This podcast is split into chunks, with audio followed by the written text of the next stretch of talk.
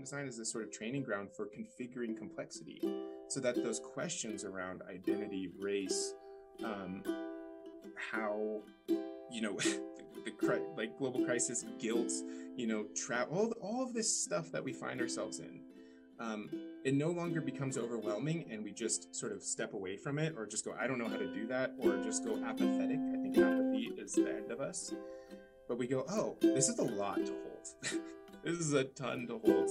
It's actually kind of impossible to all hold at once. But how can we slowly weave it together and integrate it and to hold that? And sometimes the holding is enough. And that's what I like to tell people. Like, I think of this term like, we got to be post guilt.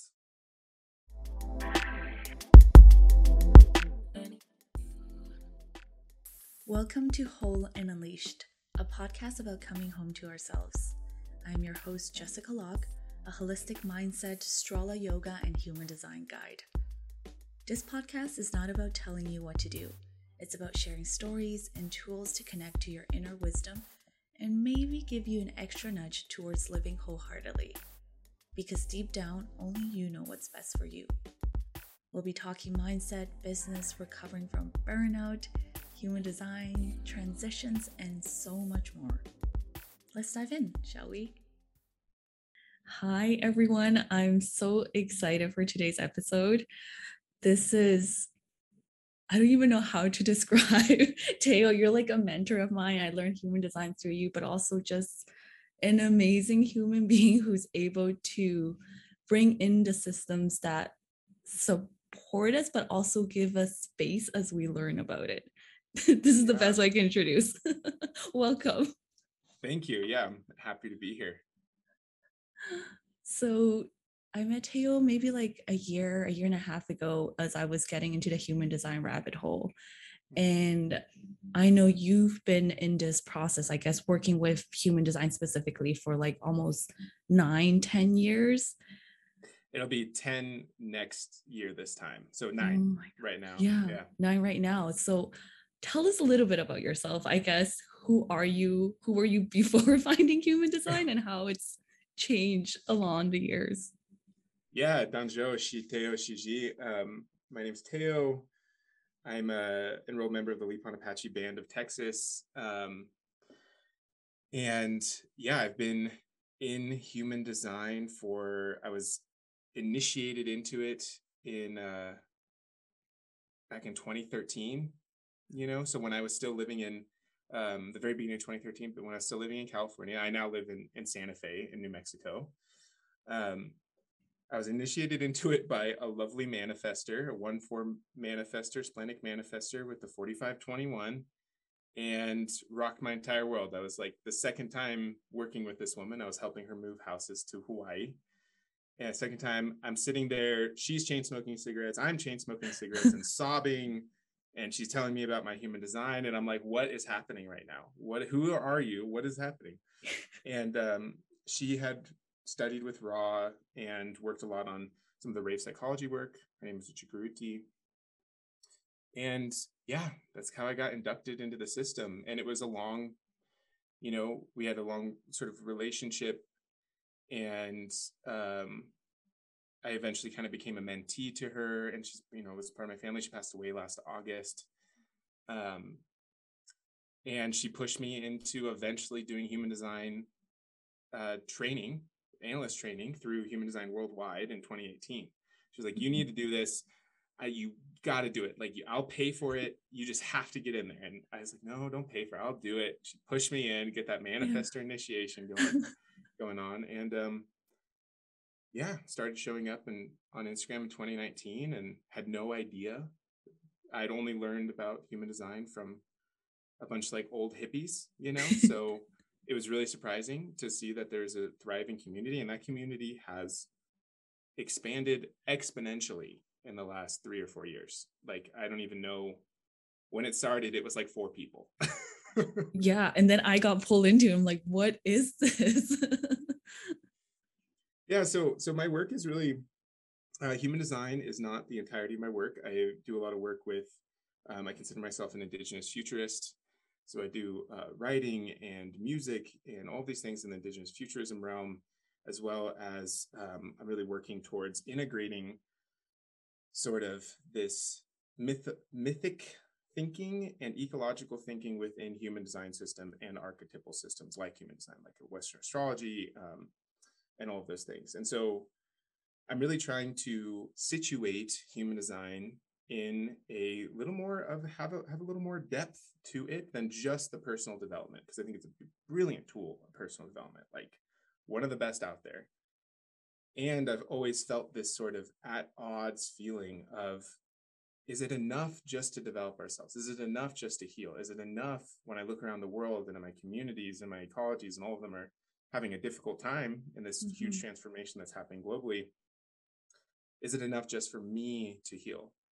It's necessary for me to do that, but I've held this question for a long time of how do we bring our gifts, our essence, who we are to the world in ways that are generative that aren't just you know having a business or having um, you know doing x y and z being liberated in yourself but actually bring it back and and because we really and, and it is my opinion that we need to be oriented eco- ecologically and towards our communities to survive this good old climate change and these this meta crisis this huge change in the world around us so i've been really holding that big vision as i continue to expand my human design work and human design is the basis of all of my work it's just such an mm-hmm. integral part of who i am yeah, yeah. And I love how you're able to contextualize in such a way because, yes, maybe it starts with taking care of ourselves and healing all that, but there is a bigger picture that sometimes I think it gets lost. And this is, at least for me, the first time I'm seeing it contextualize and almost humanize in a way because mm-hmm. we are living in this realm this 3d world where there is an ecological crisis there is crisis with society with how things are set up how can we bring this tool that is so helpful now in a collective and in a societal way and how did you start it weaving those things together? I know because like part of it's because you've been in this process for so long you you're able to you know hold this question and expand on it but were they ever at odds oh at one point? yeah absolutely and I, I think what the the thing that was the most difficult for me to sort of claim human design as this viable system is that because where I'm coming from, uh, you know, I'm a mixed indigenous man, and I've always held that sort of tension between this indigenous worldview that I was raised with, um, the complications of reconnecting with ancestry, my whiteness, and I've and I've always held that tension throughout my entire life. And a lot of the work that I did before human design, I worked with native led nonprofits, was very focused on ecology, traditional ecological knowledge, like sort of resituating indigenous knowledge as something that is vi- viable and not only viable, but like actually better suited to deal with the problems of the world than uh, ecological sciences even are, because these are thousands and thousands of years of oral sciences that are um, very advanced and very um, powerful. And so I was coming from there, from that place. And the human design sort of new age spiritual wellness space has always been, I've always been adjacent to that. Like my parent, you know, my mom's mom's a hippie, you know, that's it's been around for a long time. And um and I just I, you know, following my design, I was just I'm a I'm a mental projector. My environment dic- sort of sounds kind of dictator like but dictates what's expressing what's pouring out of me what's flowing out of me and so i just turned towards this human design but i always felt this sense of like what am i doing supporting people's healings while there's my home communities um, these these places that i call home i grew up in paradise california or right around there went to high school there and that was you know had one of the largest fires in us history mm-hmm. pour through there um, back in i think 2018 and you know i was just i was really struggling with like being online in the human design space and supporting people and then having this feeling of like disconnect deep disconnect and and frankly if i could be frank it's it's largely white folks it's largely white women that are in that space that are learning about these things and engaging with them and it's such a joy to support them and there is this disconnect for me of like this is not the communities I always want to serve, nor is this um, meeting these sort of questions, these big existential questions that I'm carrying around based on my experiences and my identities. And so I just have been st- with that question the entire time I've been with human design. Um, and for a long time, I thought it was sort of there wasn't a way to have them meet and to integrate. And that's been really my project for the last two years. Is like we've I, I want to bring an ecological lens into human design. I want to bring um, I believe in this system. I use it every single day. I think it is such a beautiful tool for understanding the complexity of human being human. And there's so much wisdom here, and it's accessible to so many people. Really, when you think about it, um, it's very complicated, but it's still fairly accessible. It's literally more accessible than like ecological literacy event to a yeah. lot of folks. You know? Yeah. So I'm just really working with um, how do we infuse all of these different stories, all of these different perspectives, all of these different identities that are sometimes at odds, and how do we work with them all together? And that's really where I came up with this myth mending work, which is about using all of these different archetypal systems, our stories, our ancestry, our lineages. So many of us are diasporic or immigrants, you know, in, in America, and we're deeply disconnected from our, our, our origins. So how can we reclaim those and reconfigure them, not forget them, not make something new, but reconfigure them so that they can better meet the challenges of life in the 21st century. Mm. So that's no biggie. no biggie. no biggie. I'm I'm I'm all collective uh, thinking, so that's my oh. definition is purely collective. So this is this is the realm that I'm in, you know, yeah. so often. Yeah. Oh my gosh, thank you for sharing that because you sh- you're also touching on like the gaps in not just human design but also in the wellness industry in the healing mm-hmm. industry which is you know start with the self and all that's important but if we go back to for me if i go back to peru it's a third world country i can do all the self healing and it and it you know what is the point of me being in a great place healthy if i see my country or the place that my parents my friends live at not thriving, being at loss. But then sometimes that's so big for one person to hold to try to solve. So I'm really grateful that you know you were designed for this, but you're also like I'm sure it wasn't easy for you, but also like holding that and also bringing us into this experience of like how can we it's also ancestry healing like our stories that we've held mm-hmm. on it's so much that we're working through that's being you know in a container of human design amongst many other things that you offer yeah and, and this is this is why i like i often look at human design as a sort of training for us to configure and understand complexity. You know when you become a proficient reader when you learn to synthesize the material you're not just going you're a generator. You have emotional you know you're not just doing the list of details which is still very useful but you're actually synthesizing it like you're a generator and you have the 1020 and you have a 1-4 profile and you're doing all of this um, and i think all archetypal systems do this. You know i see people do those tarot spreads that are like 20 cards and they're and they're weaving a story with all of those different aspects of, of humanity of consciousness.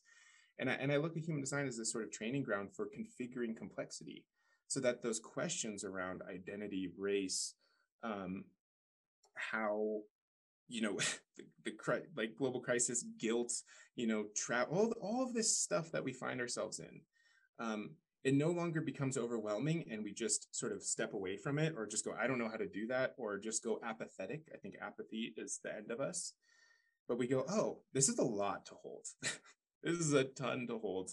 It's actually kind of impossible to all hold at once.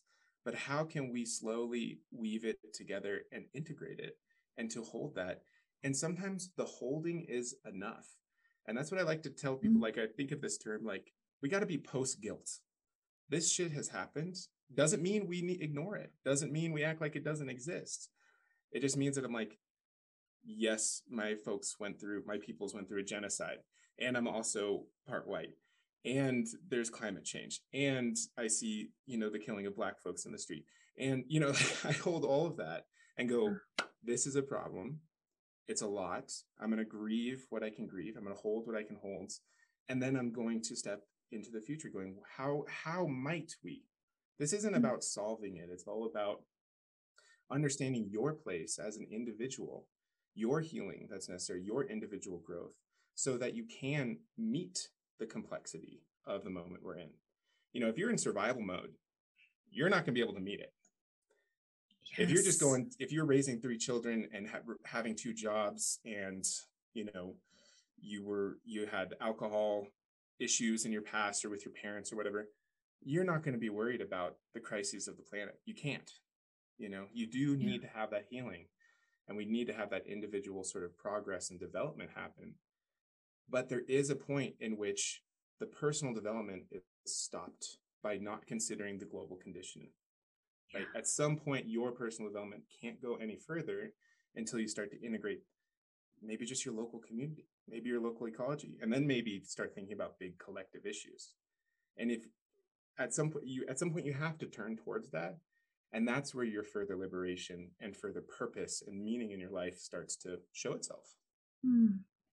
Which also, it's also kind of a reflection of even the circuitry of our body graph. You know, it yes. starts at an individual level whenever we can take care of ourselves, and then the community when we're able to have that, you know, feeling safe in those spaces, being able to support one another, and then collective. And it's just so beautiful and powerful to see this starting to take shape through what you're doing.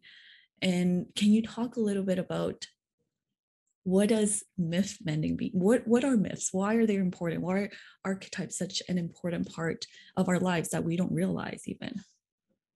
Yeah and and before i do that i just want to say like everything i'm talking about is because i've studied you know i'm i studied anthropology um, in school you know have, have written extensively about colonization and and you know i've like had these frames but it was really working with human design and working with the circuitry in particular and understanding that they are playing into each other and need each other and the individual development the communal development and the collective development are all part of an individual's development. And so yeah. all those things i said are also based in this sort of understanding of these sort of three levels of human experience. So i just want to name that yeah. just showing that human design is this thing to help us understand complexity. Mm-hmm. um, and yeah so so myth mending and why myths are so important. So you know we're we're in an age now where um, deconstruction uh, apathy nihilism and liberation are like the milieu right? Especially being online in the 21st century. It's kind of like we're breaking down systems of power we're negating western sciences we're negating western politics we're negating western colonialism in in in large you know that is sort of the progressive ideology is to sort of go, what's going on here? Do we actually want this? What is actually useful? And that's very valuable. And the time before that was in which, you know, supremacy reigned and idealism and sort of manifest destiny, this idea that there was some ideal that humans, mostly white European humans, were moving towards, right? They were holding the narrative, but they had a narrative, a meta narrative about who they were, why they were there.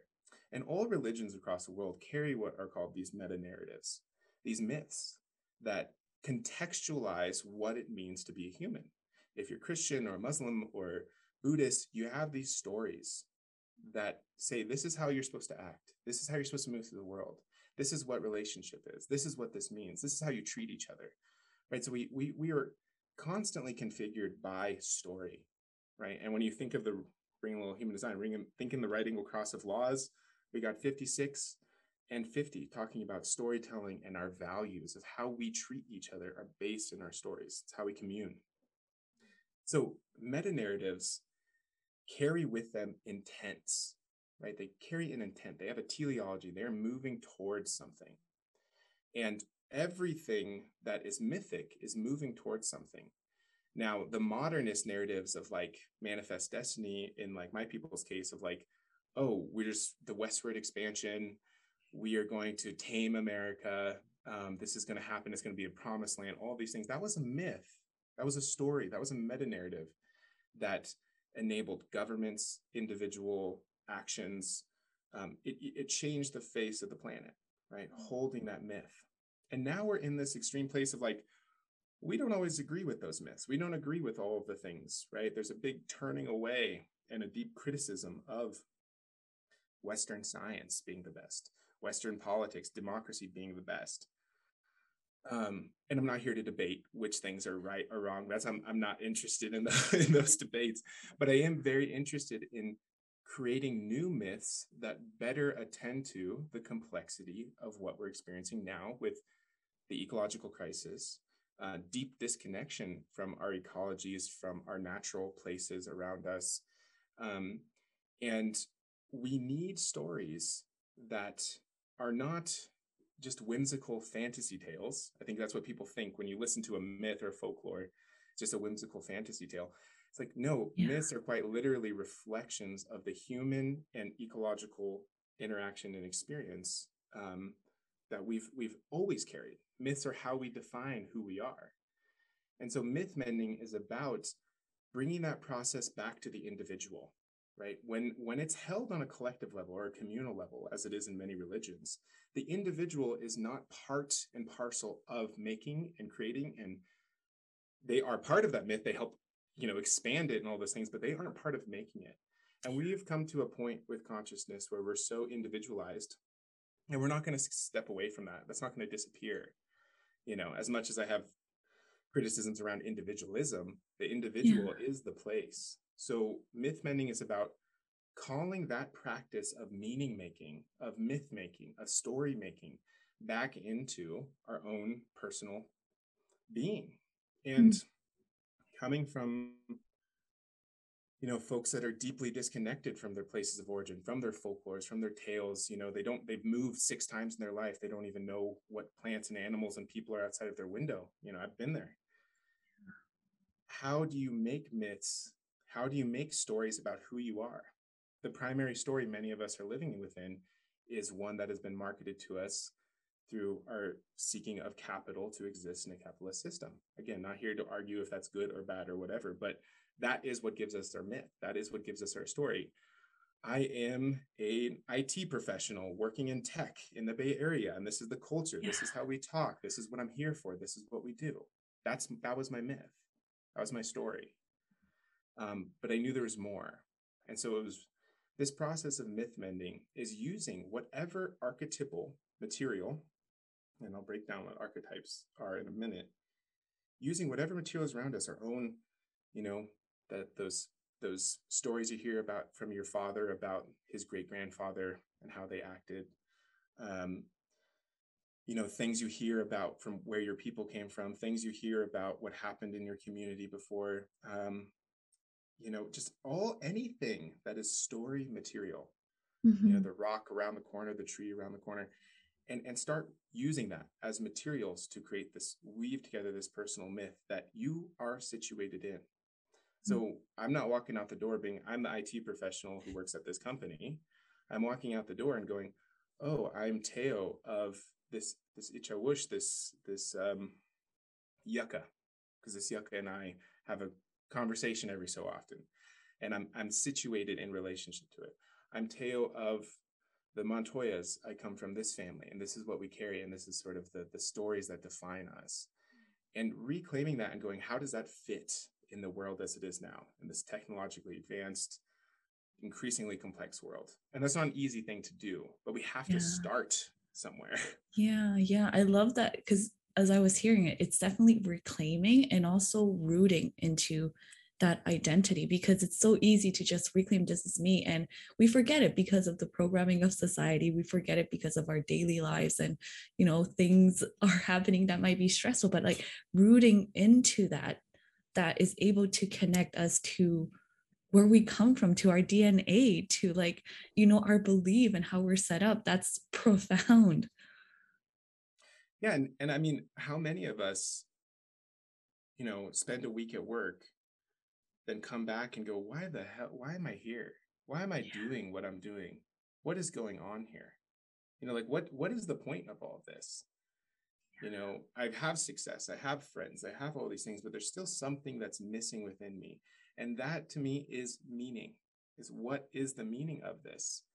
And because our culture as a as a whole, like the sort of Western culture, global culture, is becoming more critical, it's kind of going, oh, these things that were meaningful before are no longer working. You know, they're not, it's not just enough to have the family and the white picket fence and the American dream. There's, there's something else that, that there's something else that I'm needing. Right. Yeah. And so people speak spirit, seek spirituality to try to discover that meaning. And spirituality is a personal process and i think that's the beginning you know as we have spiritual experiences as we learn spiritual systems yoga human design whatever it is we start to understand what's meaningful to us what feels good in our bodies yeah. like this feels like meaningful to me. And still my s- small very gentle critique is to what end do you learn yoga? To what end do you learn human design? If you want to feel like you're living a meaningful life, you want to do work that feels good to you, if you want to do that's are great. And also when the fire comes to your back door and you have to evacuate, Oof. you start questioning like what's going on here? it's yeah. not enough for me just to live a meaningful life. It has to be situated in my community. Somebody in our community uh, there's there's something violent that happens in our community. We lose a community member. Suddenly, our questions of what's meaningful it starts to shift, and that's going to happen um, more and more. And yeah that's just a reality that I hold and that I think we see reflected. And it doesn't have to be despair or loss. It, it just has to be a re-reckoning with let's move this meaning making process that so many of us are on in the spiritual wellness space and start recontextualizing it and do it so gently not do it from this place of oh you're not you don't know six plants outside your door you're no good yes. you know it's like you're not worthy of spirit it's like no we are children we are we have really have a lot to learn you know? yeah yeah yeah i love how you pointed out again another gap in the wellness industry where we get into those spaces of like okay how do we make meaning for ourselves? And then we start we might shift into an angle we're doing all these things wrong like oh i'm not following my strategy and authority and all that. That is something that i'm very conscious because i've been there that I'm like anybody who comes to me like you are not doing life wrong. Like you're not making the wrong choice. You did not spill your coffee because you didn't follow your authority. Like because then we start to think like, oh, because I did X wrong, then this is all the bad things that are happening to me. And then we live from a place almost like where religion puts you, at least with Catholicism, like the Ten Commandments, you don't follow them, so you get sick, you get all that. No, like it happens to you might get sick just because so much is happening, not because you ate the wrong thing, not because you did not listen to your spleen, you know, and just being able to shift that, like you say, very gently, because we get into those spaces and we're being preached that when you do yoga every day, when you sleep eight hours, then your life is going to be the best thing possible. Even with, I think, human design, with how a lot of people sell it, or they want to talk about the great thing of which is true to an extent of following your strategy and authority. It's so important, but that does not guarantee your life will be rainbows and butterflies. Yeah, definitely, definitely not. and yeah, and this is, I think you're getting an excellent point. That is something that um, I'm, you know, you see in the space these sort of reactions to everybody's body should work this way everybody should look this way everybody should do these things. And people are really pushing against that now. It's like no you're not going to tell me how to eat how to sleep how to do anything. That idealism that was often bound up in uh, one whiteness and also these these ideas of of like these sort of puritanical yeah. religious ideas of like there's a right way to do everything. You know this sort of postmodern mode is what i call you know what we what i would describe it as of of being critical of those things, of that they're actually being relative, that those don't work for everybody. There are people who exist outside of these ideal ways of you have to wake up every day and do this, and that's the only way to reach enlightenment or to reach whatever, and all this stuff. All of that feeds into this this very this thing very attached to um, the Western colonial culture and global culture at this point of there's badness and there's goodness mm. you know and of course we can get into the details of that, but there's this the puritanical thing of like you do something bad and you get bad in return. Cause and, and effect. this cause and effect. And of course, you know, we can split hairs about what is and isn't that, but there's this feeling people have, this deep guilt of like, oh my God, I didn't follow my strategy and authority. Oh my God, I'm trying to figure out why I'm suffering. Is it my fault? Is it society's fault? Is it my family's fault? Is it my family trauma? Whatever it is, this this suffering that they're feeling and something that I think is so beautiful about reclaiming myth and re- and working um, and sort of working from this sort of complexity lens is going. There's so many things. There's no one thing hmm. that defines who we are. There's many things that define who we are, and really, we can heal. We can put a lot of work into healing. And if we're constantly looking for that one way of being in which everything will be perfect and everything will be good and everything will be fine, um, we're doing ourselves and the world a disservice, I believe. You know, so how do we bring in the complexity lens to our own lives? Of like, yeah, there's all, you know, you could give me all kinds of different diagnoses, or you could say that I'm not doing this, this, and this, and that's why I feel like this. And all of that is worthy of exploring. And there's this point I, I where I come back to, but where are we going?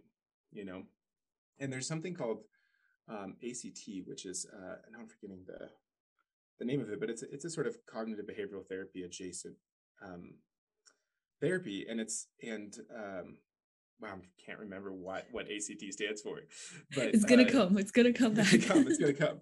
But it's a uh, it's sort of mindfulness based, and it's sort of going, yes, this is what I'm experiencing. Yes, I have all of these stories around that, and where am I going? I'm gonna choose where I'm going, mm-hmm. and um, there's something so powerful in intent, and that's what I think is something that's really missing from the conversation it's not about doing things because they're right or wrong, but coming from this deep place of individual and understanding yourself as an individual and going, these are my skills, these are my competencies, this is what I love, this is what I feel like hold in a sense.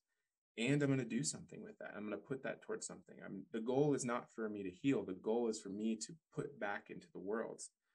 And that also means skipping just the service oriented narrative too, because there is this service oriented narrative of like just give everything. Give up the world give everything and then and then you'll be fine. Um, but maybe that does work for some people but i think it yeah. skips a lot of healing and complexity before that. So how do we go yeah i need to heal. I got some healing to do. Like real yeah there's some trauma here there's some things i need to contend with. And at what point am i okay enough to start pouring myself into the world to start being generative with my energy, bringing things, and especially it's a question for generators. Where is that life force going? You're here to generate life. Mm. You know, at what point is your life okay enough to start doing that, taking on that sacred responsibility?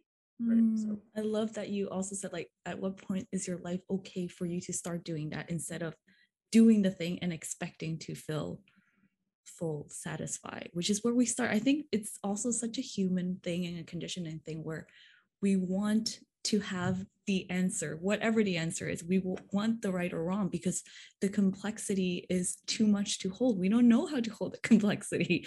Like, I just want to get better now. Are you telling me there's 20 steps and I have to do a few years? No. Like, if I look back at my, my healing journey, I would have like kicked and screamed, like, why is there not a quick fix? Because when we're in whatever space we are, we want it to be over. But the complexity and beauty of human is that you know in between the healing in between the discovering and like mending our stories releasing the old stories we also get to enjoy life a little bit. Like we we're not supposed to suffer until we hit whatever that healing pole is.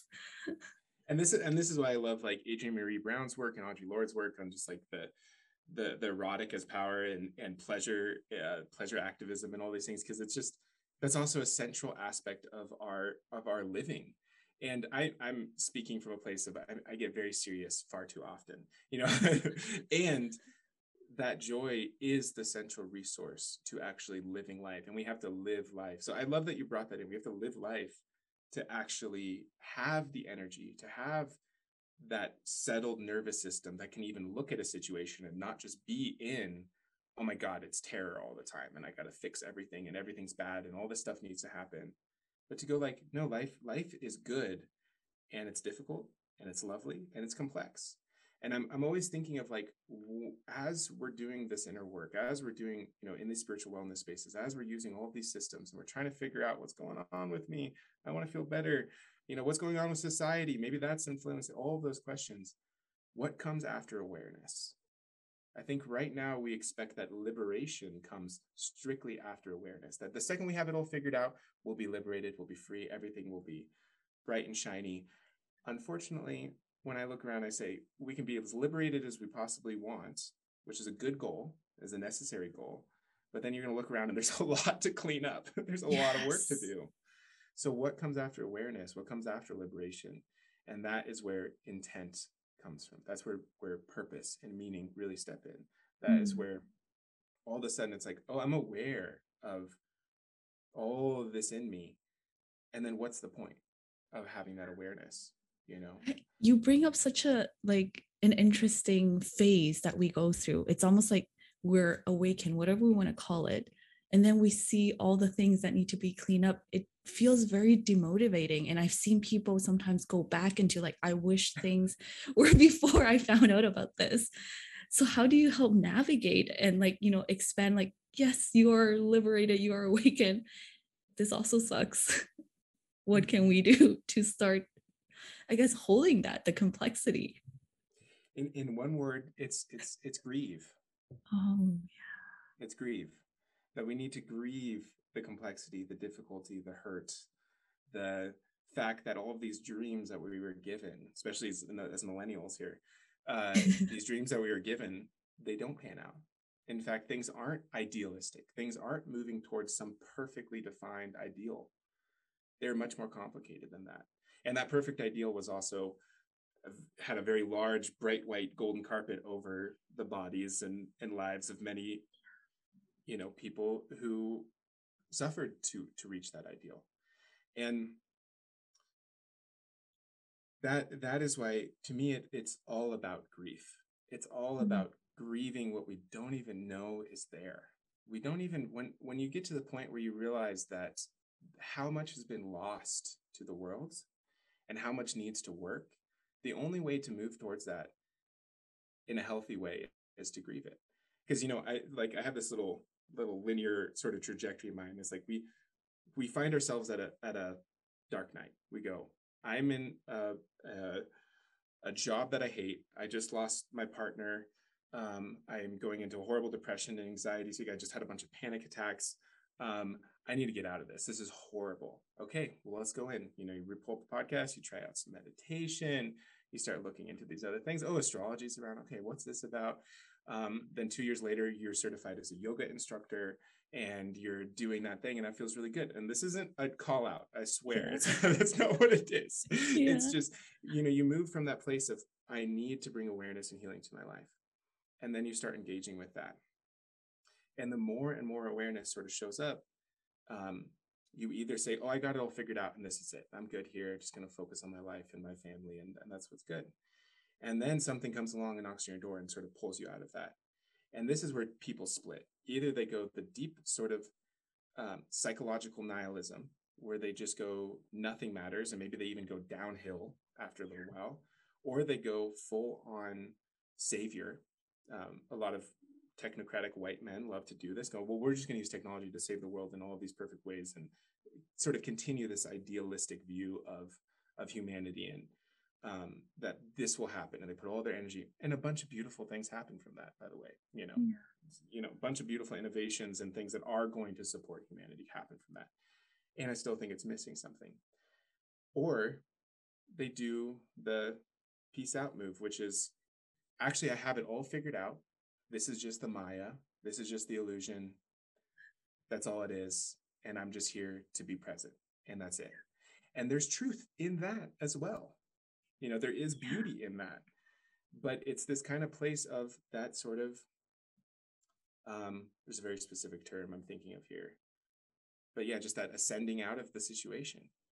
And for me, being somebody who has always been situated in, in sort of indigenous cosmologies and ways of viewing things, I've always felt this like it's a responsibility to take care of Earth. And actually, Earth is only what it is because we have tended it. Mm. And so hmm. I was always very confused about this disconnection from Earth and not this rooting into. And that's where this like people move that they go through the dark night of the soul, they become the savior, the ascendant, or you know, the nihilist. And I'm actually calling like, okay, it's time to come back and face the complexity of this. And that literally means that it's so complex that sometimes you quite literally can't understand all of it. Like, I don't understand all of it. Maybe if you're a PhD for like 10 years studying all the like a multidisciplinary PhD, you can start to get a picture of like complex systems. But just to acknowledge that there is complexity, that I think is the number one most important thing. And then try to make stories that move beyond that complexity again mm-hmm. back to the meta narratives and and those things so you know how can i in that complexity find a point in the future that i can move towards yeah, I don't know what's causing all the fires in northern New Mexico right now. I couldn't tell right. you all the ecological facts about that. And I want to move towards this. Mm. That is hopefully going to help me understand why that's happening. Yeah, yeah, and, and and like you said all the perspectives are important you know those who want to use technology those who want to you know come back and i'm wondering as you're speaking to that is that a obviously there is no one answer but is that the time where we went from individual and now we're moving towards more a community focus? Is that when we start leaning on each other that could be helpful? Yeah and this is sort of the integral approach. So integral systems is, is uh, something created by ken wilber and he talks about these developmental models moving towards complexity. And um, that's exactly what i think is happening is that right now i think people at the cutting edge are people who are trying to take all of those different things this psychological nihilism, the technocratic idealism, and this ascendant, non dual spiritual sort of way of seeing the world and trying to weave it together and try to bring it together and, and start to talk across lines, not going that, oh, well, just this one thing is going to fix all these problems. You know, no, it's like we got to have a, a network, a rhizome of interconnection that allows us to even configure complexity. And I think human design um, is beautiful for this because it talks about synarchy, about this place that none of us are here to hold everything. None mm-hmm. of our purposes are here to do all. We are equal and we each have places and strengths.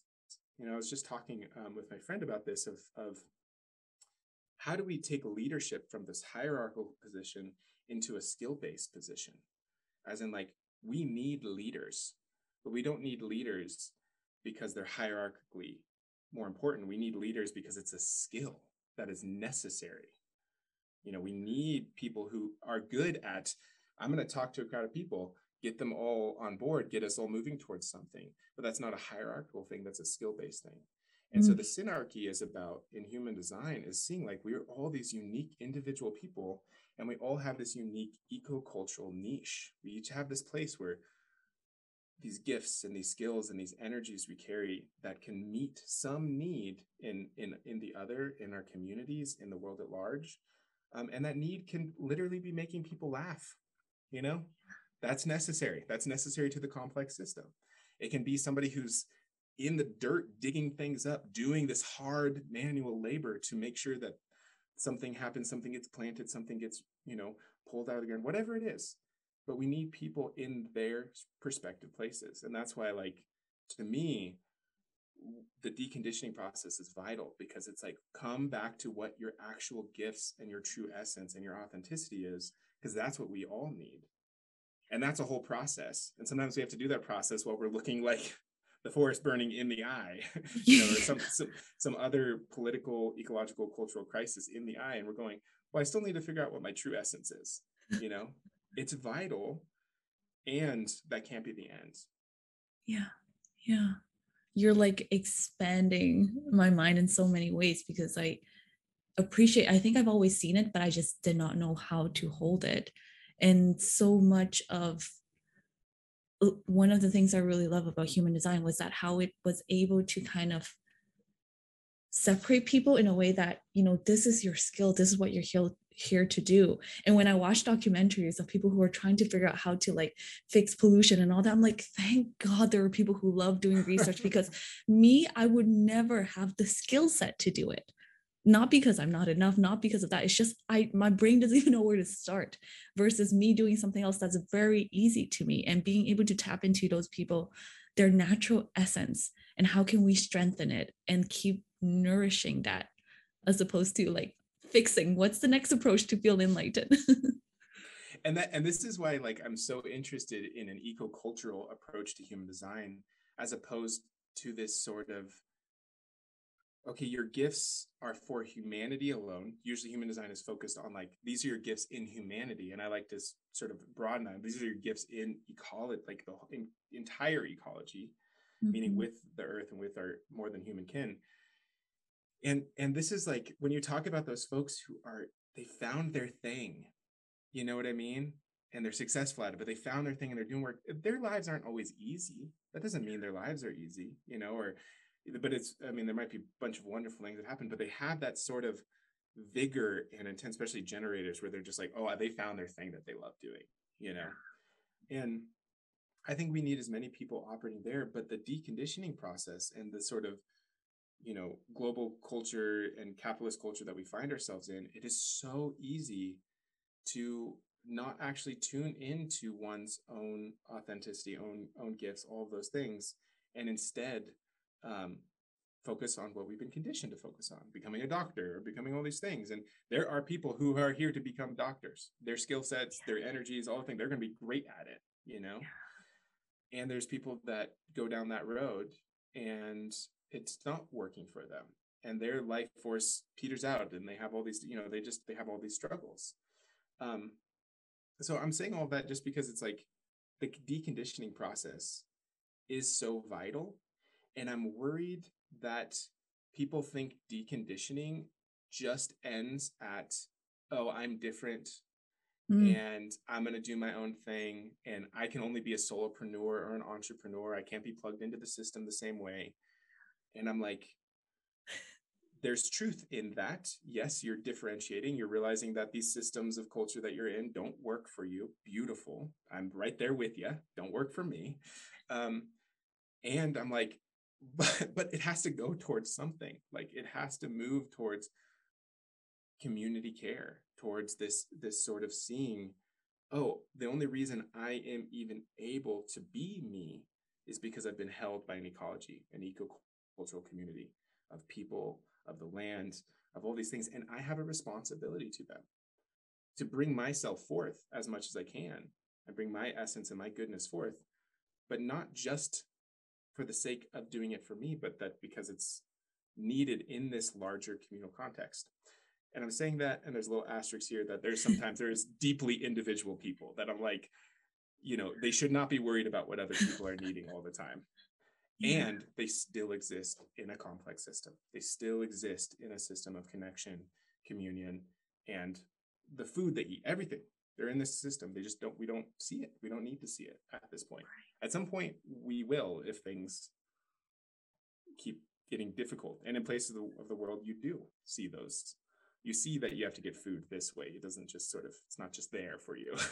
Right right. Yeah. yeah even if they have a lot of individual circuitry if they're able to honor that it's kind of like it echoes it echoes to somebody else who's watching who might have community circuitry and all that. And then like we're all echoes of each other. We cannot as much as we live on an island alone we're going to be affecting the next island as much as we don't want to. It's eh, we're connected. That's you know can't can't yeah. cut that cord.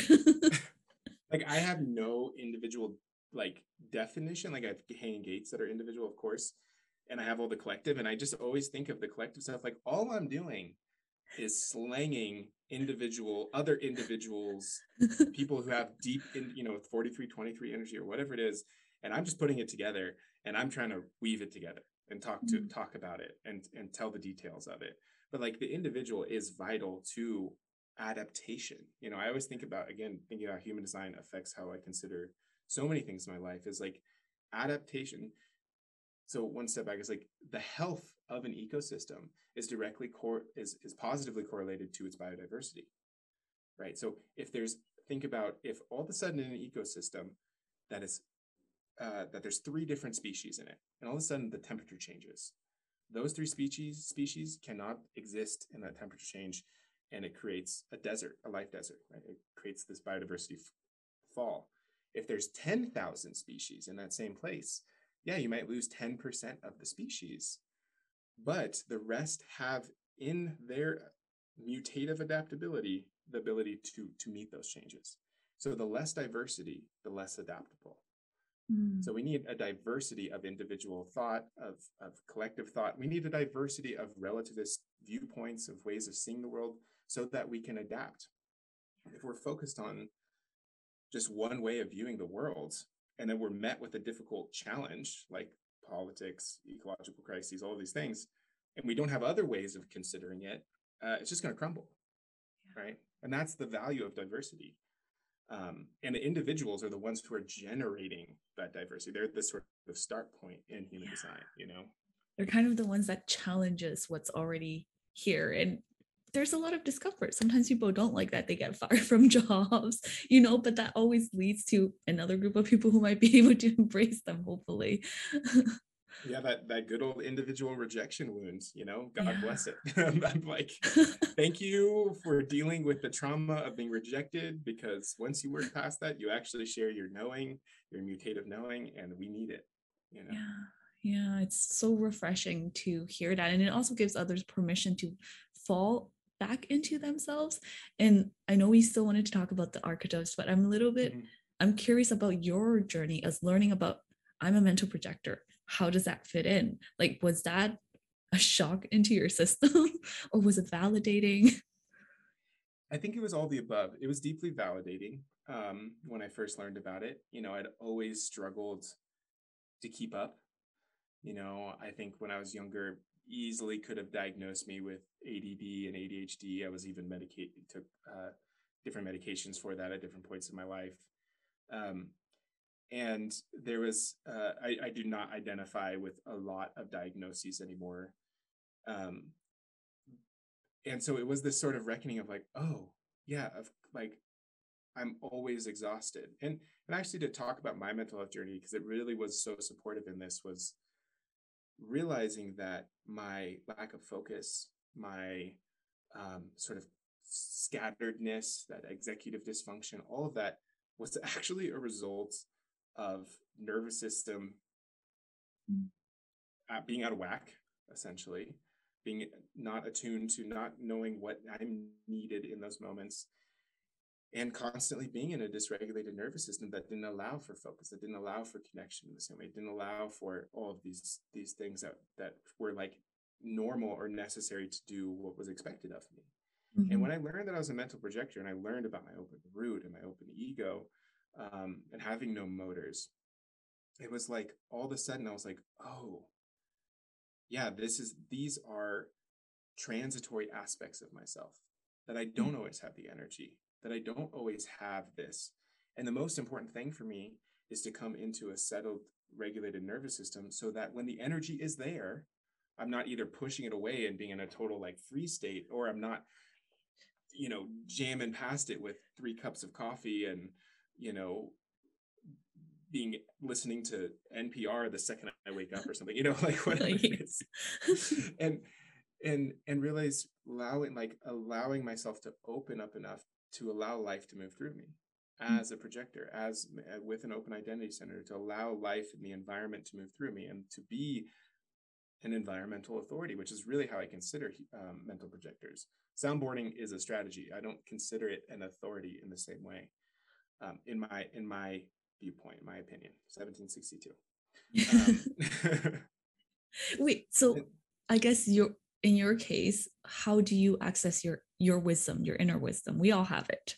How do you access for yours? Yeah. Well, this is this is the thing, um, and this is still something that I contend with because there's times where I don't want to go along with the human design canon. You know, I was talking yeah. to somebody about how it's very natural. Like year three of human design, you're like, screw this whole thing, not interested you know year six or something you're like yeah don't even care about this anymore. And then you realize you're already you're already too deep that you can't get out of it and you just got to keep going um but yeah so for me the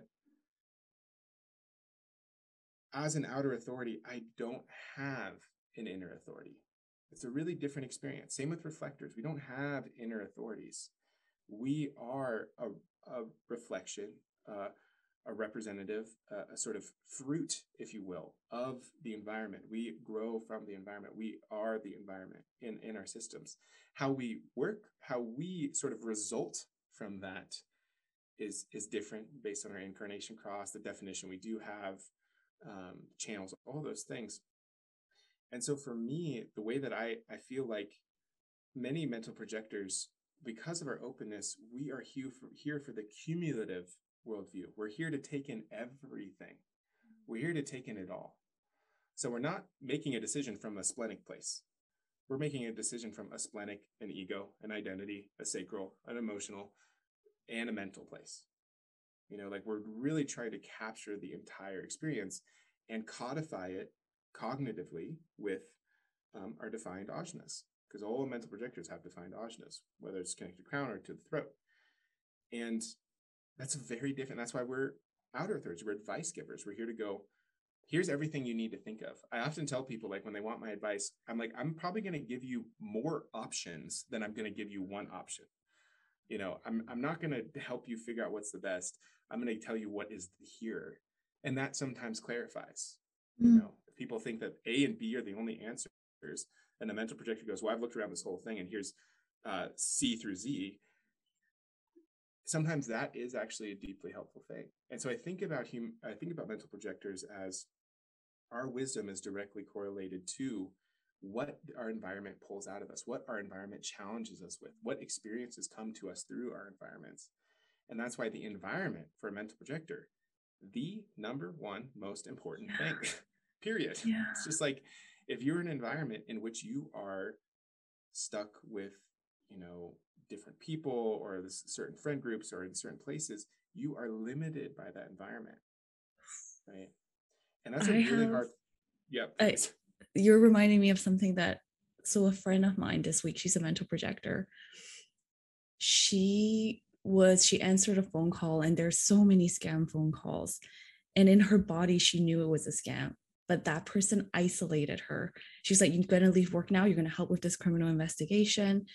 And she was like, I don't know why. I kept I knew in my body it was wrong, but I went along and did all the things this scammer was trying to get her to do. It wasn't he completely isolated her for two hours on the phone, like hammering. And I think with any kind of scam or anybody who's trying to take advantage of you, they grab onto fear fear and like what's going to happen to you and i'm wondering like was it because he completely overrode her that she was like i knew it in my body was wrong but i don't know why i did it yeah i mean i think our openness there is that potential and to bring in a term um, that I've been exploring more recently is like this sort of fawning response in our nervous system, where like when we're threatened, we actually go along with things just mm-hmm. to sort of appease and to just make it easier and for it to be go smoother in a, in a way. It's yeah. like, and that's a self, uh, you know, um, it's a coping mechanism, a survival skill. Yeah, totally, absolutely, it keeps us safe.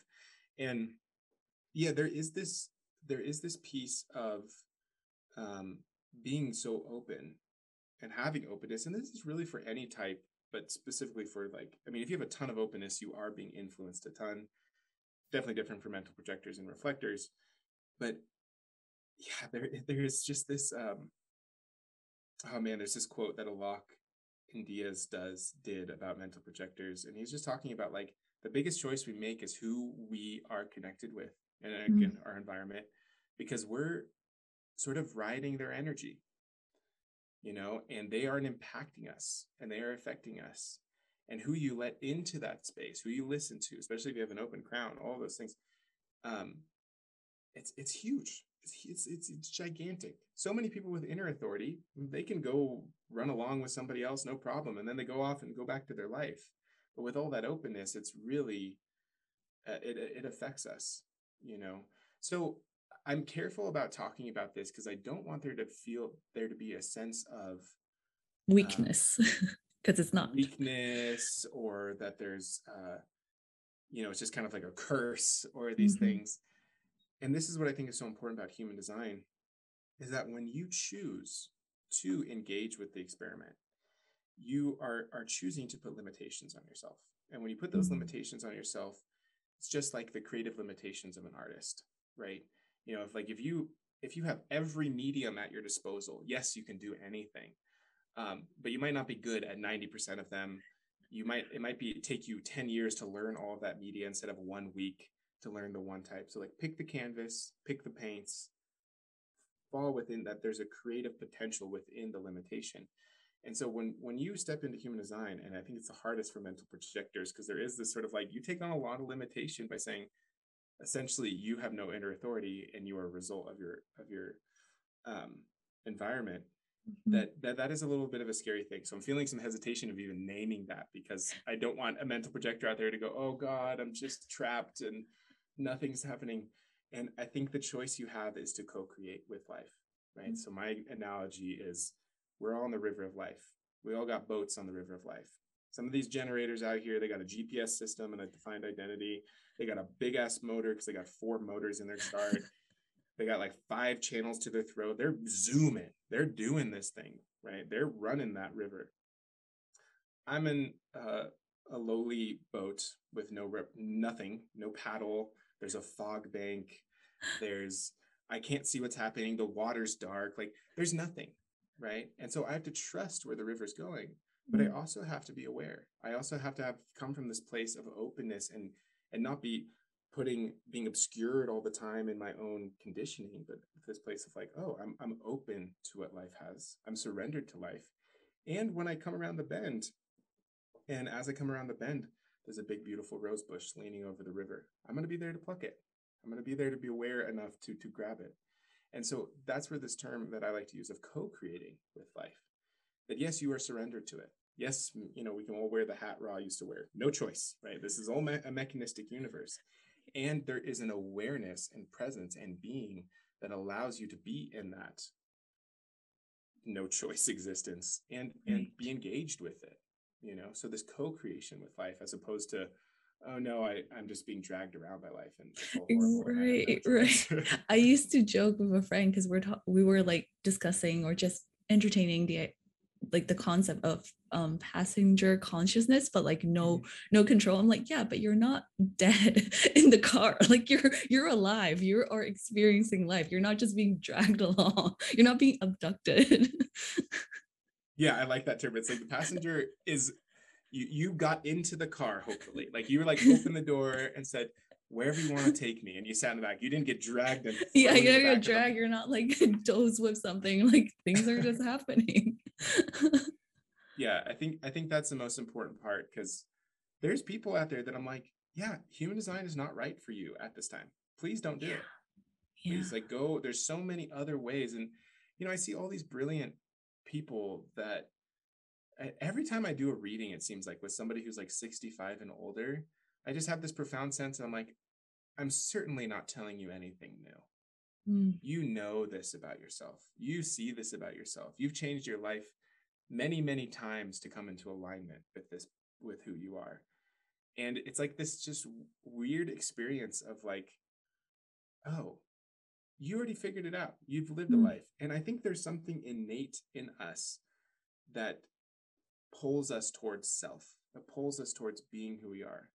You know, and I like to imagine that it's even being called out of us by our environments, that when we walk through the park, the trees are going, please be you. We need you as you, right? And the people around us, even when they're frustrated with us or we make a choice that affects them and we're dealing with the negotiations of being in relationship around that, there's still this part that's deep within them that says, please be you because you give me permission to be me, mm-hmm. right? And that it is it's i don't know it's just we we need that and it is important to move towards that. Yeah. I don't know where i was going with that or how that started but there it is. That was needed. That was definitely needed. Can you talk a little bit about the archetypes? How do you use them or how do you weave them into our myth mending? Yeah um so in this i think there was just to name like what i what i call myself online and sort of the the umbrella for my the name I give my work is, is I call it archaic remnant.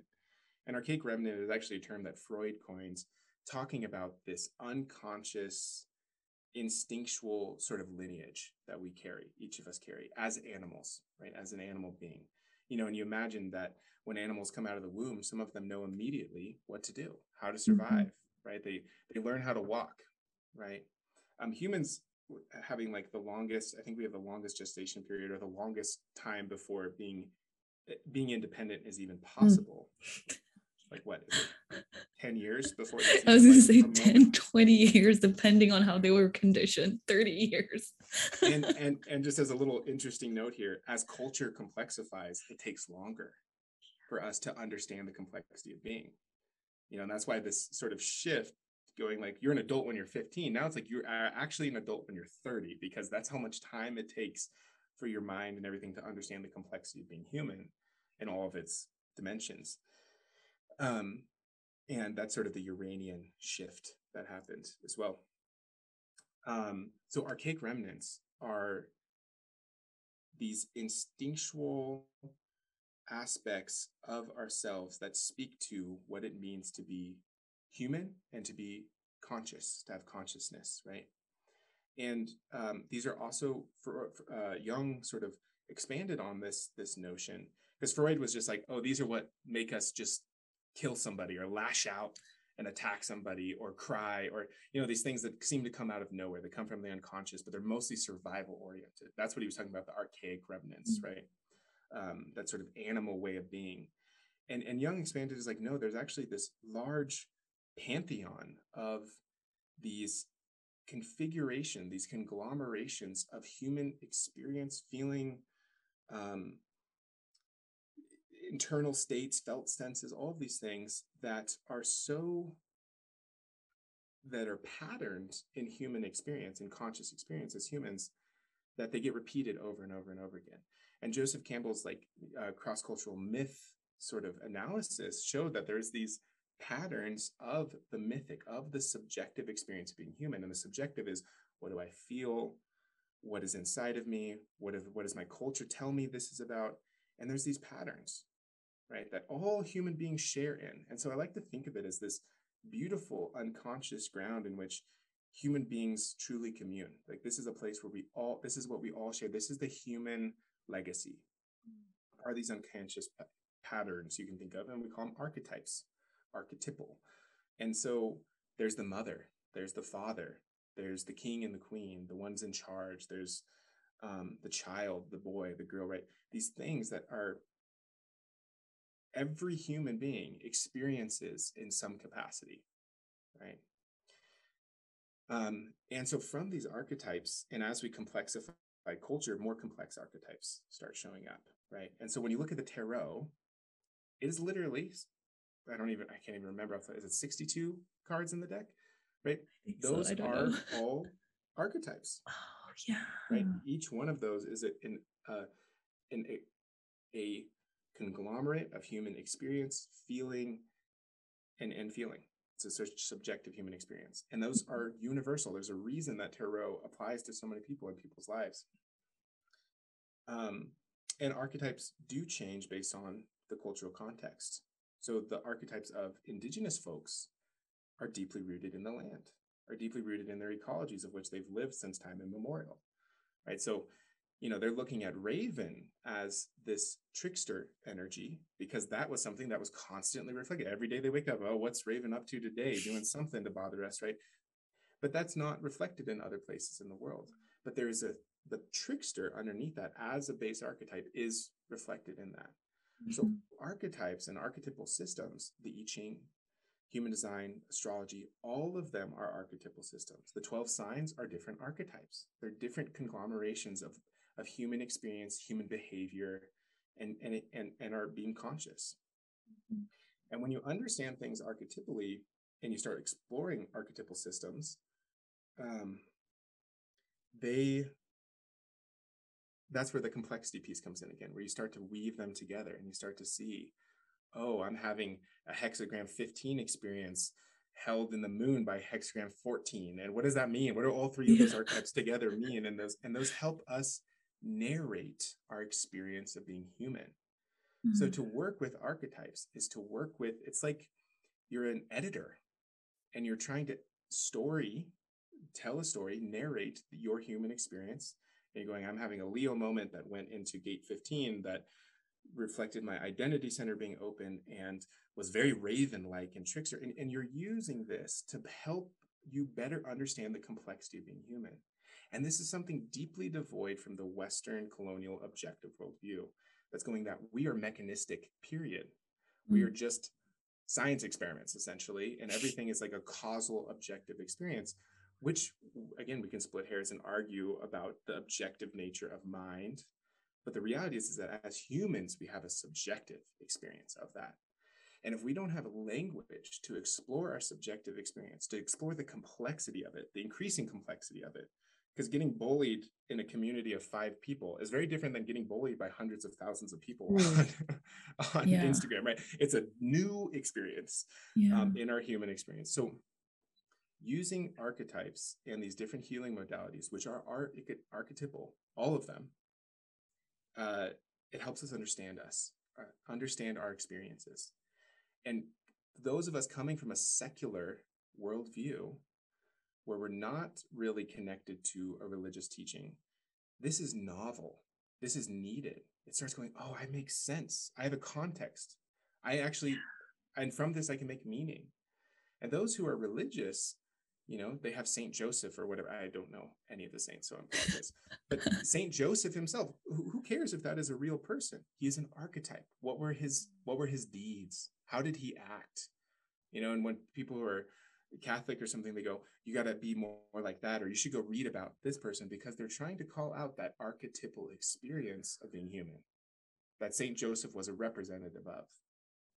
You know, it just clicked for me. Like I've heard it, I understand it mentally, but now it's like it's almost like the essence of those energies in something that we can relate to, basically. Basically, it's not basic.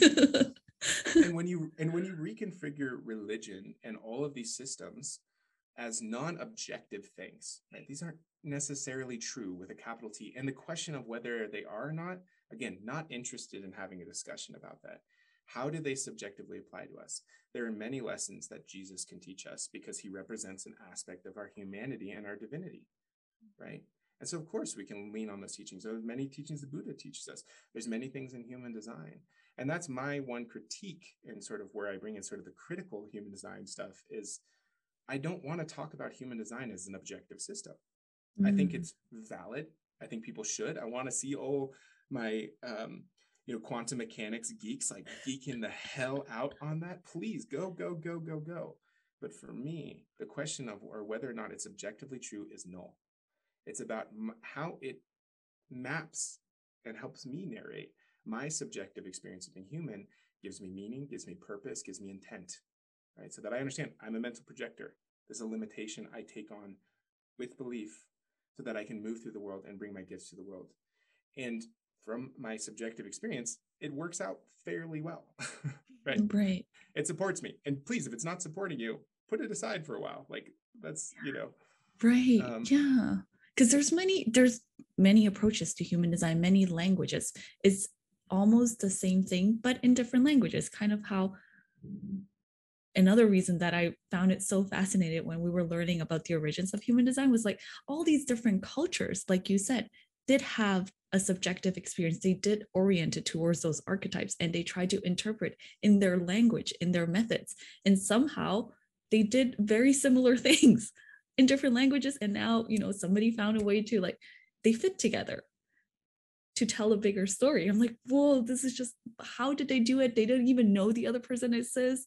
They were so unaware, but because they wanted to interpret the world, that was possible. But and a lot of people get into alignment or healing through different ways. Maybe quantum human design is what works for somebody. Maybe no human design, just you know, living in a while works for someone else. And it's just so important to also hold all of that. And this is where I'm like, forever indebted to Ra because I'm like, I, I, you know, I believe that it, it it is possible that if you are potentially high on something that you can have some downloads. You can have some you know uh, some clarity some knowing come through. But what he did this synthesis of these multiple different archetypal systems the kabbalah is a i forget is it 12 centered channel connection between the 12 uh, these Hebrew sort of condense uh, condense uh, what's the word I'm looking for but they're archetypal representations of of divinity and humanity mm-hmm. right the I Ching these 64 um, hexagrams that represent these 64 these different combinations of elemental realities the the chakra system the seven centers that represent different archetypes right? Bodily senses, energetic senses, emotions, all those things, all archetypal. He weaved them together in a logical format. Mm-hmm. He's hmm. not just um, saying that, oh, this chakra system's like gate 64, right? He's not saying that. He's he actually put them in a logical container that is self-fulfilling. Like there's not a way to break down the math. The math works, right? Mm-hmm. Logically put together. And the way that he did that, again, it almost created, again, these limitations within. This is really getting into meta human design stuff. Yeah, but like, please. those limitations that he created by logically interlocking all of these different systems allowed us to explore new ways that these different archetypes connect to each other. And to me, he's giving us this extremely complex archetypal system that gives us so much opportunity to configure complexity, mm. archetypal complexity. And so now instead of going, I'm having a, a heart chakra experience and also I'm having trouble speaking. It's like, oh, oh, there's a gate that goes from the heart to the throat. What's it about? Right. And so it allows us to to understand a more these deeper, complex archetypal experiences, these human experiences. Mm. Brilliant. I think absolutely brilliant. And if you go super hard in Western astrology, people start bringing in all the trines and oppositions and uh, progressed moons and all the comments. You know, it starts getting so complex, and that complexity is necessary to better understand the complexity of being human. Mm. Like, and that's where following that we find more. Like, we don't know these these meteors and um, you know different different planetary bodies, planetoids were there until we could see them. But the about the time we could see them was also the time that we started to complexify. Right. To be able to not attach meaning, but break down meaning, understand. Yeah. And that's why I'm actually fully for people exploring having yeah. thir- 13 sign uh, Western astrology systems, you know, yeah. or these different things of like changing because you know we are not static in nature as human beings we actually rapidly evolve due to our cultural ability to do like we can we can hold adaptation in culture. So we don't need to change our bodies to adapt or our instincts to adapt. We can adapt on an abstract level. Mm. and it's just more complexity. So i'm all for people exploring new ways of configuring archetypes and understanding ourselves. Yeah. Yeah just talking about the complexity of human experience I can't believe you've been like working through this. I don't have the mental energy to do it. So I appreciate someone sharing these because otherwise my mind is like, but how? And then it just breaks. I'm like, I don't know how. and th- this is, I got the defined ajna to throat. That's what I'm here to do. Doing anything about this writing a bunch about it that's that's that's on you yeah right you're kind of trying to activate people i'm like here's the ideas let's um but getting them into action is is requires community for me right right right you also touch on masculine ar- archetypes mm-hmm. and right now you're using it through the human design lens how are you tell us more about it. I'm like, I don't even know how to ask that question. It's so complex, so layered. Well, I don't think it takes anybody very it's not very hard for anybody to imagine the state of masculinity um, being in upheaval right now. From sort of the me too movements the toxic masculinity sort of being a pop idea now. Um, what has defined men and what what men are, what is a man, all those things has been deeply challenged, upended, all those things, and in good, and that's a good thing. Like there's there's plenty of notions of what masculinity was based on sort of a Western colonial culture that no longer worked and were deeply um, caused the vast majority of the world's problems, I will say. yeah. And I like that you said no longer worked because I think because we've evolved so much and we've gotten in touch with those complex, deeper parts of ourselves that wasn't available thousands of years ago. No one's going to be thinking about their feelings when their survival was needed, when, like, you know, someone being strong was needed. So I wanted to like add that. It's so important to recognize that too. Yeah and and that's the thing too is like i'm a big believer in like we do things for a reason i don't i don't actually believe like there is yes there's truly evil folks out here that are potentially psychopathic that are just really doing some stuff because they just uh, who knows it's really it's hard for us to define most of us do things for a reason even when bad things happen and i think about this lineage of sort of the post like sort of Christianity changing these indigenous worldviews, language changing these indigenous worldviews, um, that created a lot of trauma in in Europe and created these different cultures of continuous trauma. And when I think about masculinity, when we think of masculinity, it really is this sort of Western colonial idea of masculinity. But of course, in it is these basic archetypes of being a man, of, of, of masculinity.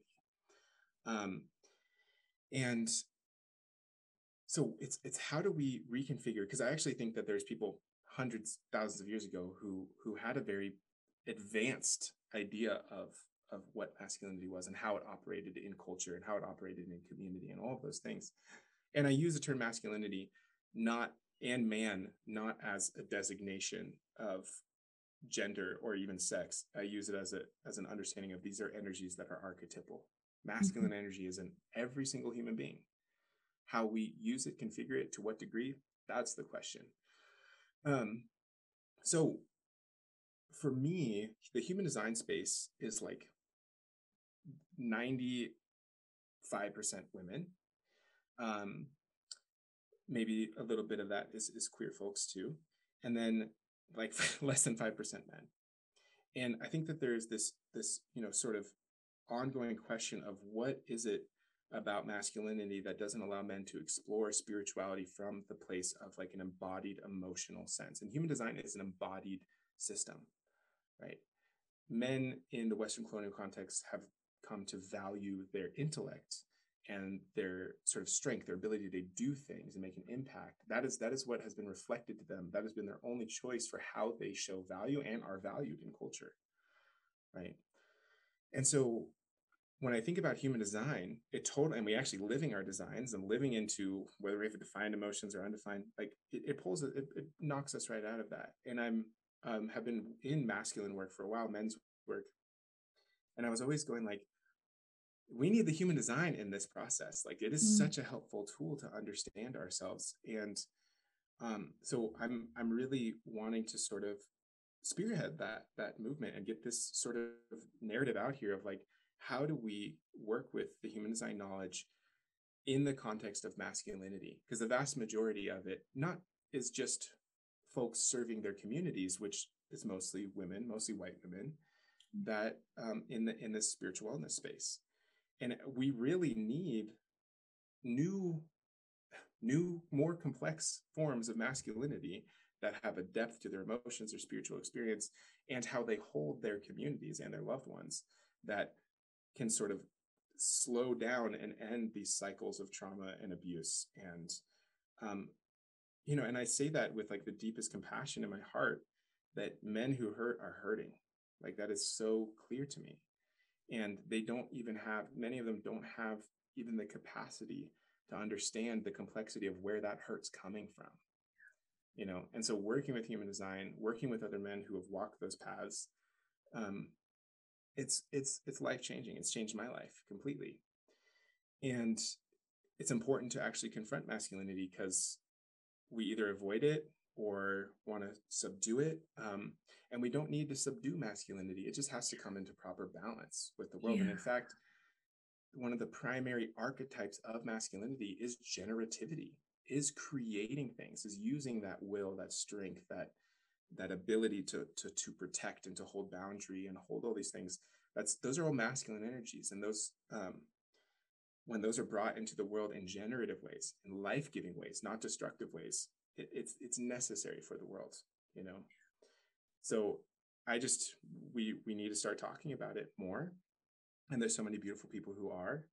Um, but the options for men are go with the good old sort of good old boy you know locker room talk marble man tough you know stiff upper lip tough it up don't cry no emotions all those things which is quickly fading i will say. We're becoming much more attuned or go into sort of to borrow Trevor Brougham. Uh, I don't know how to say his name, his last name, but Trevor. He wrote "Man Uncivilized" to towards the the new the new age nice guy, which mm. is completely devoid of the masculine experiences of of anger and power and all of these things that are deeply dangerous. And if they're not worked with and taken from the shadow into conscious awareness and configured, they cause more harm. So the new age night guy might be attuned, might be listening and all these things. But if there's not a claiming of that wholeness of masculinity, it comes out sideways. And it comes anything that we hold in shadow does show itself to us at some point. Right. You know? Yeah. When it becomes suppressed, because again, like humans, they want an approach. Masculine has been too much. Here's the feminine energy, and they try to push the masculine, but we need the balance of both. Mm-hmm. And and thank you know i deeply honor and thank all of the feminists and and women who have worked really hard to have their voices claimed to step it into the world and, and done this work because that's actually allowed men to start reconsidering their masculinity. And um, you know it, it's it's a little it's a little edgy for me to say but i think one of the biggest things that you know women and femme folks need to consider is how they uphold masculinity as it is now instead of allowing it to become something more. Because there's so many ways that we can be you know doing our inner work and all those things but we do benefit from the masculine showing up in the world in certain ways whether that's from going to war or protection or all of these things. Um, and something to that effect is i just like to remind folks that the vast majority of, of people who die in war are men right? And and our nations are sort of built on men's bodies. And that's just something that's just not talked about because there's plenty yeah. of other horrible things that are happening in the world and violence that is is equally as needing a spotlight. But it just it is is a question i like to posit for for everybody. It's like how are we upholding masculinity in this toxic way even all the subtle ways that we do it you know? Yeah. Oh yeah and it's not an it's not an easy question. There's a lot of complexity there. Yeah.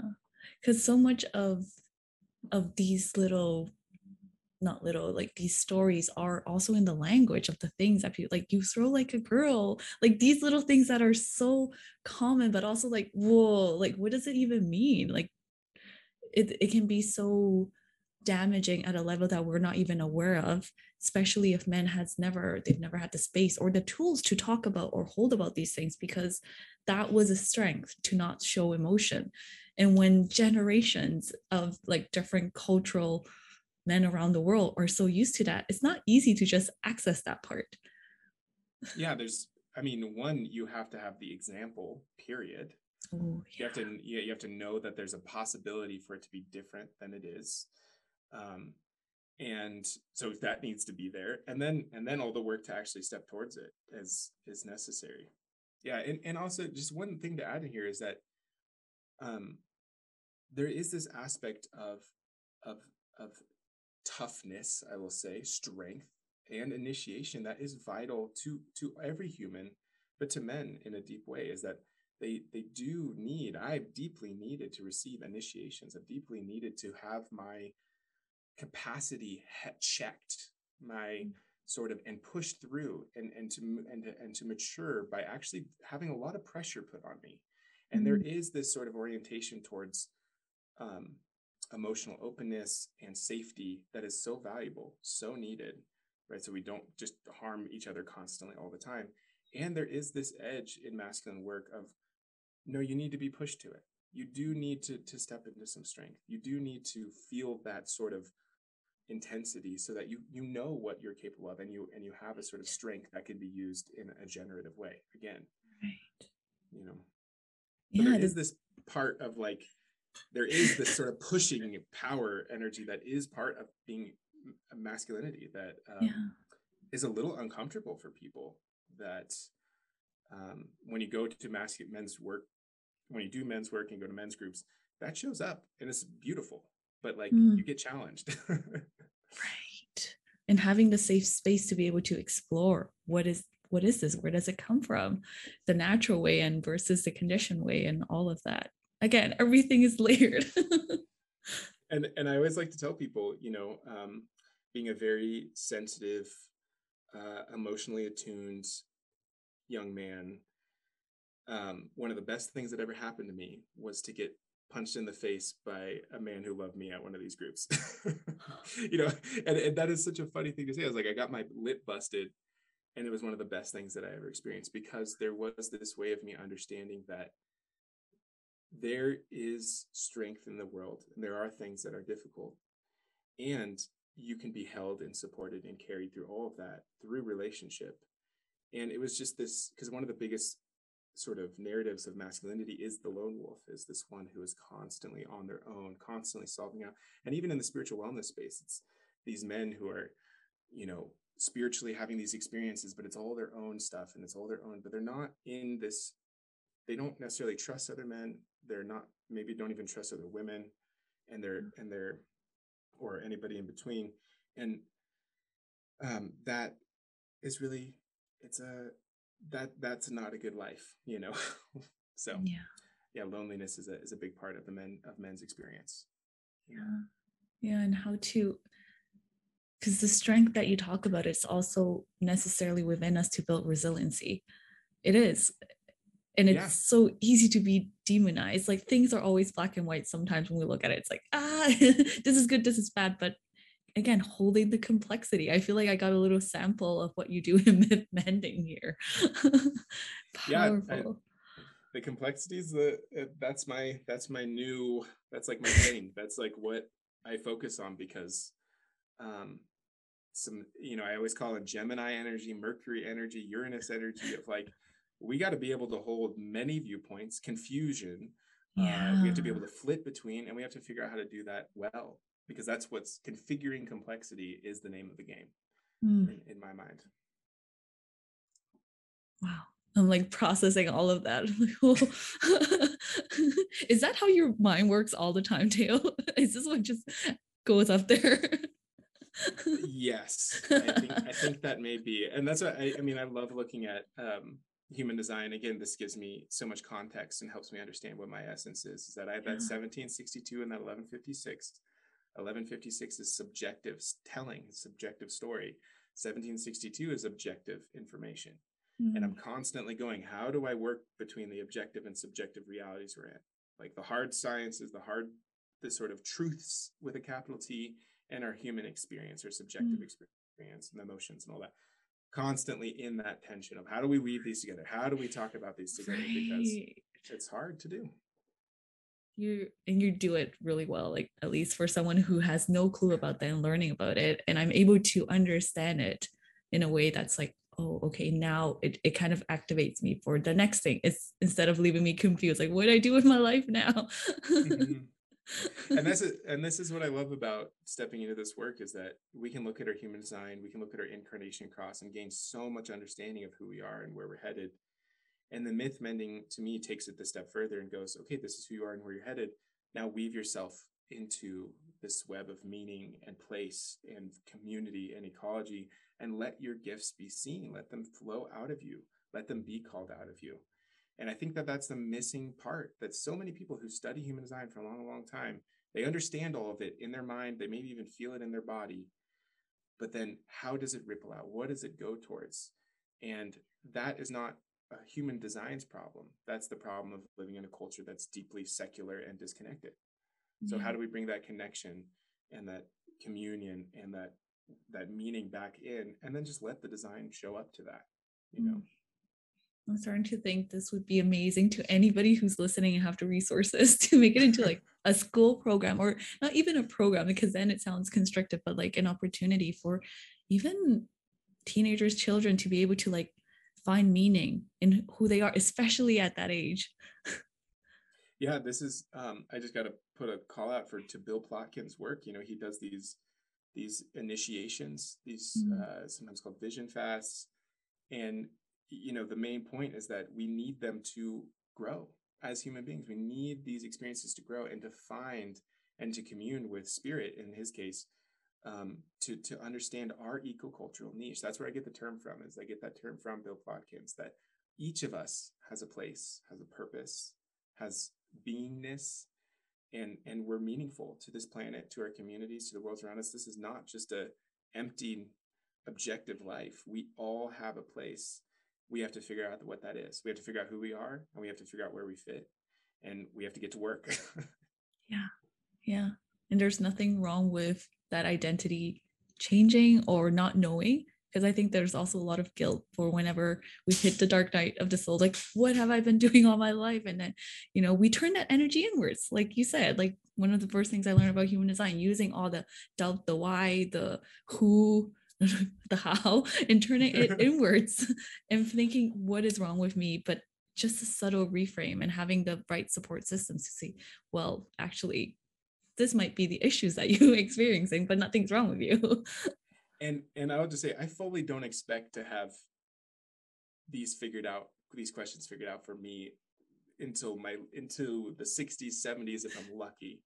You know, but there is that ability to see little glimpses of it and you go, oh, there is something there. There is something I'm walking towards. Mm. You know, it doesn't mean I got it figured out. I'm talking here very certain. We got a lot of certainty in my voice. I have by far not figured out all of these things. but I know that it's important for me. And I am coming from a place of understanding how difficult it is. And just in that understanding that we are up against great odds, there's a little compassion of like, we can take the time. It's not going to be figured out all at once yeah. how do we resource ourselves to go on this on this walk this one that'll mm. take a long time and maybe never even ends but it's just it, it feels good to move towards yeah and still smell the roses in between because it's not about the destination mm-hmm. it's nice to get there but that's not all there is yeah. thank you so much for this and i do want to ask you a little bit about something that you've been sharing which are the poems to the gates in human design I love I love everything that you share. The poems, there's like extra magic to it because like you said this is like the the creative energy where you're not like trying to challenge or critical human design. I love that but it's also like it's me having fun. Mm-hmm. how did that come to be?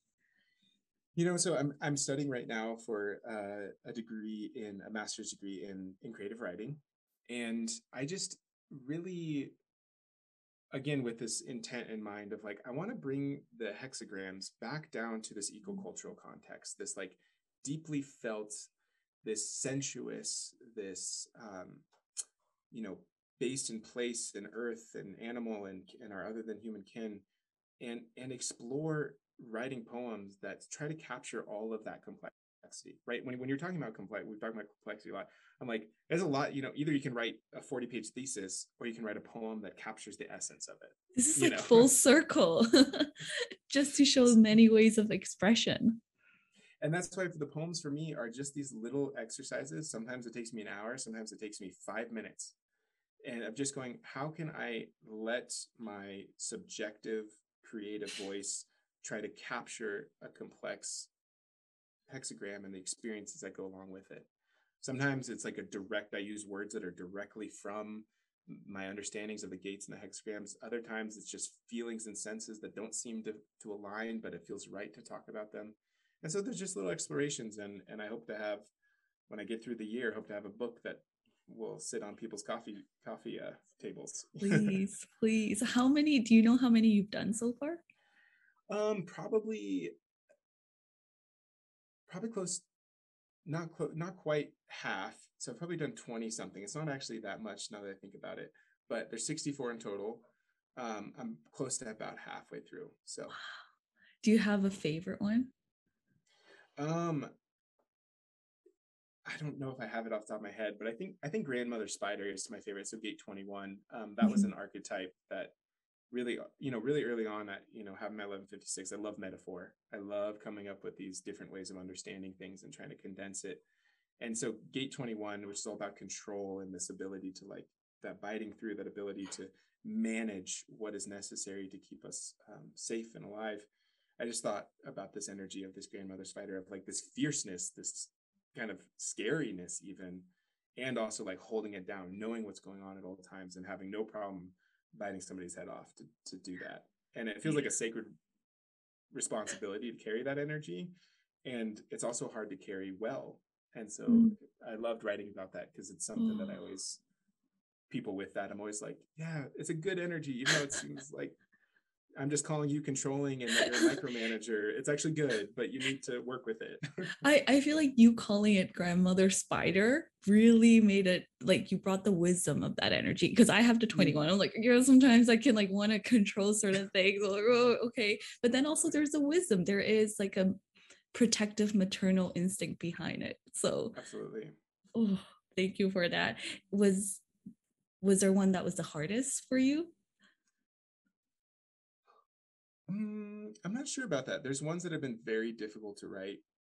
And like I always joke about the 22 because I struggled with that for so long until I eventually wrote like a joke poem about it. and because it was so hard and i was just like well it's about moodiness and i'm not in the mood to write this poem and Ooh. i remember posting that and just j- about a joke and it's like the most engaged with one of the poems which cracks me up that was the hardest one to write and i literally gave up and just put out like kind of a whatever Yeah, And, um, yeah. And that was the most relatable one to the 22s. Yeah. it was it was great it's funny I love that.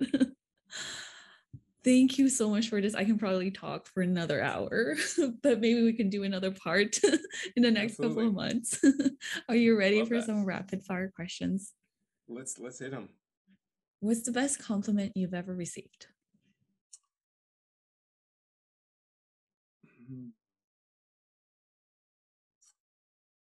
Oh, that's a hard one. Um, I think just that just uh, that that people feel safe around me. Mm. That's been something I've received more recently in my life, and as it's it's it's really beautiful to to receive that to to have people around me and say like, oh, I feel I feel safe around you, and that that feels like a like I'm doing something right. Yeah, you know, that's in the back of my head. I was like, it just feels thank you for the safe space, but I didn't say it out loud. And then when you read it, I was like, oh. But honestly, like learning human design from you, it's been so safe to explore, to poke at it, to ask questions, to experiment because there was never a sense of like you're doing this wrong or you're not supposed to ask there. So thank you for that. Um, a book Yeah. that's changed your life. Oh, um, let's uh, Dune changed my life. I got a tattoo of a crysknife. Um, Dune changed my life. Uh, Original Instructions, a book by Melissa Nelson, changed my life. Um, Spell of the Sensuous, just recently read, changed my life. There's so many. that Yeah, there's probably a lot. I can't. Yeah. There's not a single one at all. Do not have a single one. what does coming home mean to you? Oh, that's a beautiful question. Um, I just recently got off a almost two week trip rafting through the Grand Canyon, and one of the most profound feelings that I had was this sense of care and safety that I felt by these waters that were very like powerful, like, a, like Aggressive. objectively powerful, as in like millions of cubic pounds of water moving every millisecond or something. Um, and something that really landed me there, and I think I've done a lot of work through this, is is in that safety and in that holding. I just I just have this profound sense of like I'm home here. Mm, I feel home here, and I feel home in in in the earth, and and of the earth and of places, and um, that's something I've taken a long time to cultivate, and it feels like one of my deepest resources of of feeling home in place, especially the Southwest for me. that was beautiful. what do you want more of? Um, I want more joy and stability. I am in my Saturn return shadow, and I Mm. really am looking for that sort of the work that I'm setting myself up for now. You know, doing good work, loving that, and then also knowing it's 5 p.m. and it's time to put the work down. And I'm Mm. gonna go play video games for a while and go on a walk with my loved ones, and just I'm needing a little bit more of that that that Saturnian sort of uh, joy and consistency in my life that has felt ever elusive since I left the corporate world. Part of the Saturn return. It is. It is. Any advice or words for your younger self? Um. Ooh. Wow. That. Yeah. There's just a couple ones. Like one, it gets better, Mm, and two, that it um. Like you can you can trust yourself. You know. I think I I think those would be like it's okay to trust yourself. It gets better. I think would be some really words to feel into. My younger self would love to feel into those. Yeah, yeah. Well, finally, where can people find you? yeah, so most of my work right now is on Instagram. I'm really ramping up and transitioning into um, a lot of new things. I have a website, archaicremnant.com, and it is abysmal, but it's quickly getting updated. um, and yeah, there's there's many things coming down the pipeline. There's the myth mending sessions, which are these one-on-one very much what we talked about today. That's what I walk help you walk walk with you through uh, human design sessions as well, incarnation cross readings, which you have an incarnation. Yeah, yeah, yeah, I still listen to it once in a while. I'm like, whoa. Teo is you work really hard at it, but you're also so gifted, so beautifully talented in synthesizing our energies. That's all I can say. Go get an incarnation cross reading with Teo. yeah, and then and then finally, these this masculine archetypes and human design is going to be coming out in the next uh, month or two, and then I'm eventually going to be opening a community. So you can find me on Instagram and on my website, and there's plenty of, of ways to work with me and engage with me. And yeah. Mm. You also have a book club, right? Is it called the Meta oh, Modern yes. Book Club? Totally. So I have a Meta Modern Myth Menders book club. And um, it's every it's free at this moment. Um, it might become part of my larger community in the future. And we just get together every month and read interesting, complex books that help us under configure complexity and understand complexity and help us to understand our places in ecology and these myths that help bring that together. So it's just a place for thinkers. If you liked my, if you liked hearing these ideas and are engaged with them and you're going, oh, that's something I've thought about and I want to talk about, come join us, please read those books. Um, and yeah, yeah. Yeah, I'm like I, I feel pulled to join right now. I don't know if it's the excitement, but if there's space for it, definitely. I feel so grateful to be able to talk to you, learn from you, and also just be able to witness this beautiful energy, those like complex reflections coming through through you. Yeah, thanks so much, Jess, and and to give you some projector recognition, it's been an absolute joy to to support you, to teach, and to see the ways your brilliance shows up your your sort of humble brilliance shows up and and you're just like the things you create and uh, the knowledge that you hold like i've been i've been surprised by it and like whoa this is amazing. Like what? This is great. So um, i hope you put out a book soon with some of those human design designs and uh, info you've been putting together so. Thank you so much Teo. yeah. Thanks jess Thank you so much for listening to the Whole and Unleashed podcast. If you're feeling pulled to get into action and want to connect within, check out the Align and Embody journal on wholeandunleashed.com. You'll also find resources on mindset, human design, and archive for past episodes of this podcast. And if you enjoyed this episode, please share, leave a comment, or review on iTunes and Spotify. Thank you so much for tuning in and have a wonderful day wherever you are.